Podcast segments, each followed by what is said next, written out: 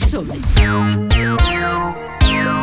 Ben ritrovati con filo diretto. Allora, dopo dieci anni dalla sua ratifica, la Convenzione di Istanbul non sarà più in vigore in Turchia. Sembra un paradosso. La città che aveva ospitato l'accordo internazionale, che ne era stata la prima firmataria che aveva riempito di gioiosa speranza un'Unione Europea unita nel contrasto alla violenza sulle donne in tutte le sue forme, oggi perde un pezzo davvero importante. Il Presidente del Consiglio Mario Draghi, nelle sue comunicazioni in Senato circa il prossimo Consiglio Europeo del 25 e 26 marzo, ha commentato questa eh, decisione. L'uscita della Turchia dalla Convenzione di Istanbul Istanbul sulla violenza delle donne rappresenta un grave passo indietro. La protezione delle donne dalla violenza, ma in generale la difesa dei diritti umani in tutti i paesi, sono un valore europeo fondamentale, oltre che identitario, ha sottolineato Draghi. Come siamo arrivati a questo punto? Ne parliamo con Lorenzo Cremonesi, inviato del Corriere della Sera. Grazie di essere qui con noi.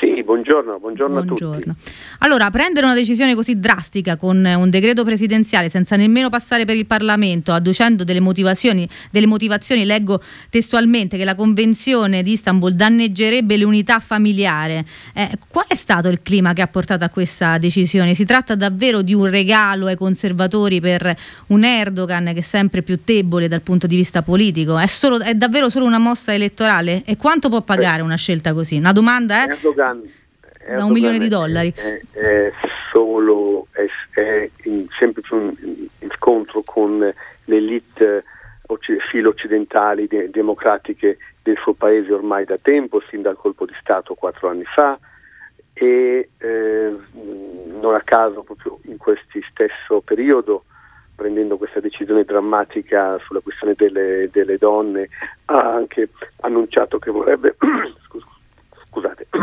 mettere fuori legge il, il, maggior partito democratico curdo, non il, il PKK che, che, combatte in Siria alleato con i curdi siriani, ma il partito democratico che sta al governo, che sta in Parlamento, che sta nelle sedi istituzionali. È eh, l'uomo che ha, eh, è, il, è, il, leader che nel, nell'ultimo anno ha cercato di ehm, licenziare i maggiori rettori delle grandi università nel suo paese, ancora una, una volta isole di, di, resistenza e di democrazia e di opposizione e di critica al governo di Erdogan. Erdogan, tra l'altro, eh, in questo momento alle prese con una crisi economica terrificante, la lira eh, continua a perdere valore, se non erro l'anno scorso ha perso ancora un quinto eh, del suo valore rispetto al dollaro, rispetto all'euro, è isolato, ha avuto delle spese militari molto alte sia in, sia in Siria sostenendo le forze anticurde che in Libia. In Libia tra l'altro sperava di uh, ottenere dei benefici finanziari e l'Italia ben conosce le difficoltà, tra l'altro Draghi dovrebbe andare in Libia il 6 di aprile anche l'Europa si sta rimettendo in, in gioco in Libia e la Turchia che ha eh, letteralmente salvato il uh, governo prima di Sarraj e, e, e, che, comunque adesso sta garantendo la tenuta della Tripolitania, quindi spendendo soldi, mandando mercenari siriani, impegnandosi direttamente, ha avuto solo spese e di fatto non è riuscita a capitalizzare. Insomma, tutto questo pone Erdogan in eh, grandi difficoltà rispetto alle sue elite finanziarie, rispetto al, al, al, al, suo mondo degli affari, ai suoi imprenditori e questo spiega che anche queste mosse curiose, strane, contraddittorie, eh, che, lo, che lo, da, davvero lo mettono in, in pessima luce rispetto a, all'intero mondo occidentale e tra l'altro non dimentichiamoci che eh, non siamo più nell'era di Trump. Trump era il grande alleato di personaggi come Erdogan e questo non è più, quindi ancora di più è messo all'angolo. Io direi che andrebbe, se, se, dopo lunga questa, questa carrellata di, così, di, di, fatti che stanno avvenendo, direi che non dobbiamo dimenticare quello che è avvenuto negli Stati Uniti che mette personaggi come Erdogan, ma non solo lui, alla sbarra. Senta, ecco, lei ha tirato fuori molti, molte questioni, sia sul rapporto sulle, con l'Europa che con il, il rapporto con, con, con, gli Stati Uniti. Io volevo leggerle le parole di una scrittrice turca, una scrittrice di gialli famosa in tutto il mondo, Aykol, eh, che parlando ieri a DN Kronos International dice che a Istanbul, in tutto il paese, si sente l'odore paura, nel, della paura nell'aria e il paese non può essere cambiato con slogan e manifestazioni di piazza, anche perché è pazzesco, è irrazionale, ma ci sono telecamere e sistemi di riconoscimento riconoscimento facciale ovunque, per cui non arrestano i manifestanti nel momento della protesta, ma un giorno dopo, la mattina presto, li portano via dalle loro case. Ci sono telecamere, sistemi di riconoscimento facciale ovunque. Alle 5 del mattino bussano alla tua porta e ti portano via. Pensate alla famiglia, al tuo bambino piccolo, alla tua povera madre malata e a tutti i vicini che ti guardano mentre vieni preso in custodia. Ecco, queste parole mi hanno fatto veramente pensare perché tutto questo succede a due passi da noi in Europa, eh, il che rende tutto molto più inquietante. Eh, che cosa può fare adesso adesso eh, l'Europa non può certo eh, voltarsi dall'altra parte? Direi l'Europa per tradizione, cultura eh, non è una potenza militare, quindi certo. l'Europa può agire mh, mm, sul fronte economico che come ho appena sottolineato per Erdogan eh, in questo momento è il tallone da È un, nervo, è un nervo scoperto, ma io ho l'impressione che si sta comportando come un toro ferito, come eh, un animale braccato, eh, avrebbe potuto cambiare rotta prima, avrebbe potuto cercare di tenere il dialogo con le forze democratiche, non lo sta facendo.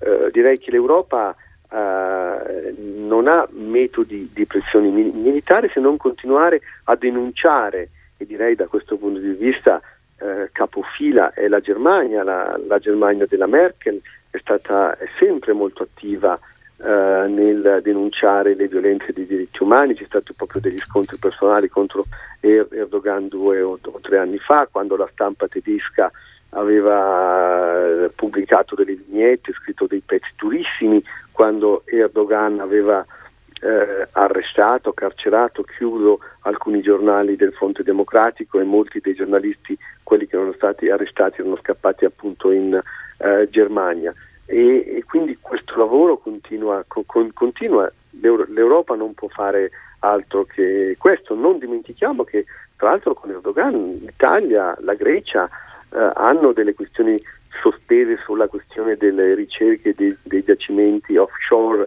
dei giacimenti petroliferi e di gas nel Mediterraneo orientale, ci sono stati addirittura degli scontri quasi militari tra le sue navi da guerra e le navi eu- europee. Quindi noi abbiamo già dei contenziosi violenti molto aperti, ma direi l'Europa non può fare altro a meno che questo nella nuova era del, del post-Covid vediamo cosa capita.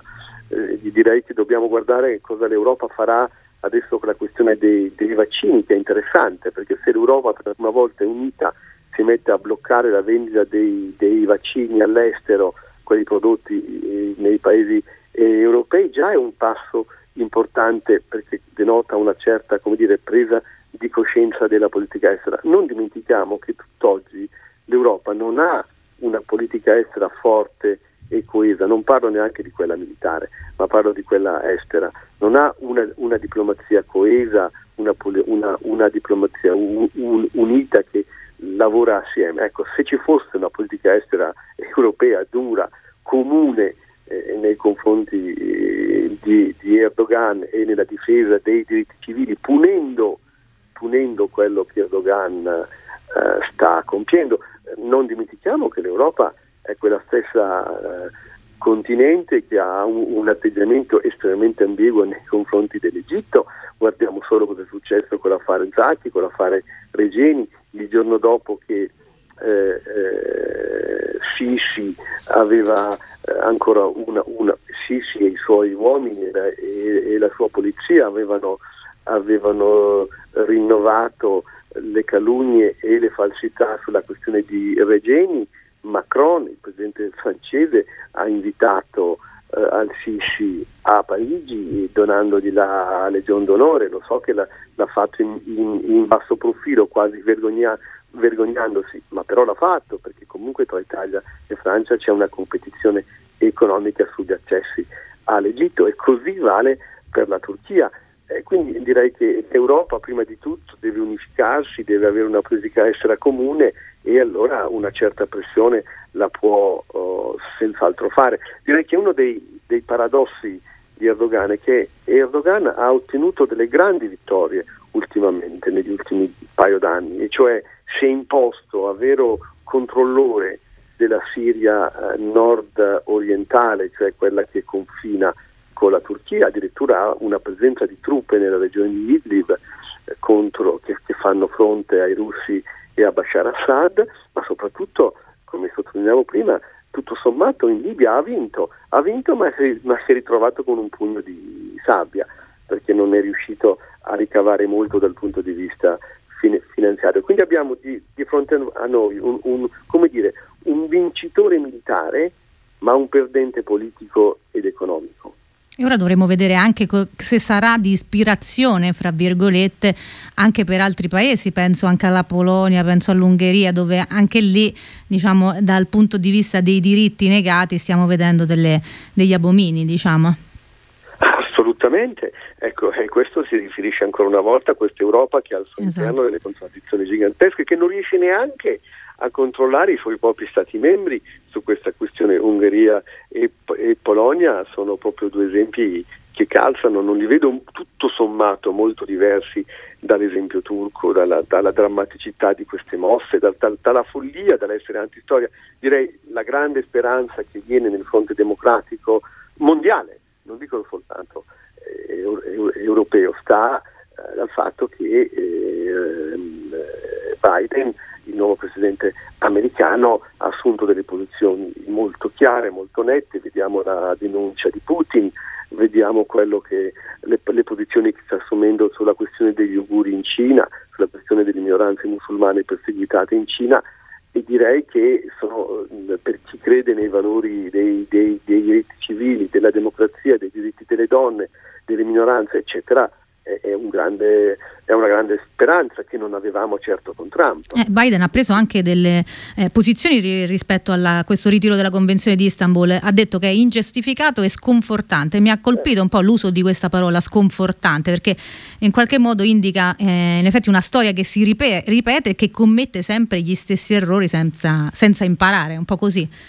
Certo, non, non dimentichiamo che però è un po' anche qua eh, poi alla fine gli interessi commerciali ed economici prevalgono perché Biden davvero sulla stessa falsariga eh, ha denunciato Bin Salman, ha, ha, denunciato il principe dell'Arabia Saudita eh, sulla questione Khashoggi, è stato durissimo, eh, con, se Trump eh, tre anni fa aveva detto un affare interno perché Khashoggi era un cittadino eh, saudita e quindi non ce ne dobbiamo occupare, è terribile quello che aveva detto, una cosa davvero terrificante, perché vuol dire che chiunque, qualsiasi capo di Stato, qualsiasi polizia può perseguitare dovunque, dove vuole i propri cittadini senza che la comunità internazionale faccia nulla. Ma eh, lo ha denunciato e quindi ha preso una posizione dura Biden, ma in realtà poi ha anche detto però non possiamo, eh, non possiamo dimenticare che l'Arabia Saudita è, nostro, è, uno dei nostri maggiori partner commerciali e quindi alla denuncia segue ben poco. E quindi anche qua eh, cose sono estremamente grigie. E allora continua, continueremo ad avere gli occhi aperti sulla situazione turca e il cuore ovviamente vicino alle donne di tutto il mondo che, che lottano la violen- contro la violenza. Io ringrazio Lorenzo Cremonesi, inviato del Corriere della Sera, per essere stato qui con noi, grazie mille. Grazie a voi, buon lavoro. Vi ricordo che se volete potete risentire questa trasmissione su www.imagina.eu e sulle maggiori piattaforme di podcast. Da Agnese Rapicetta, un saluto e a presto.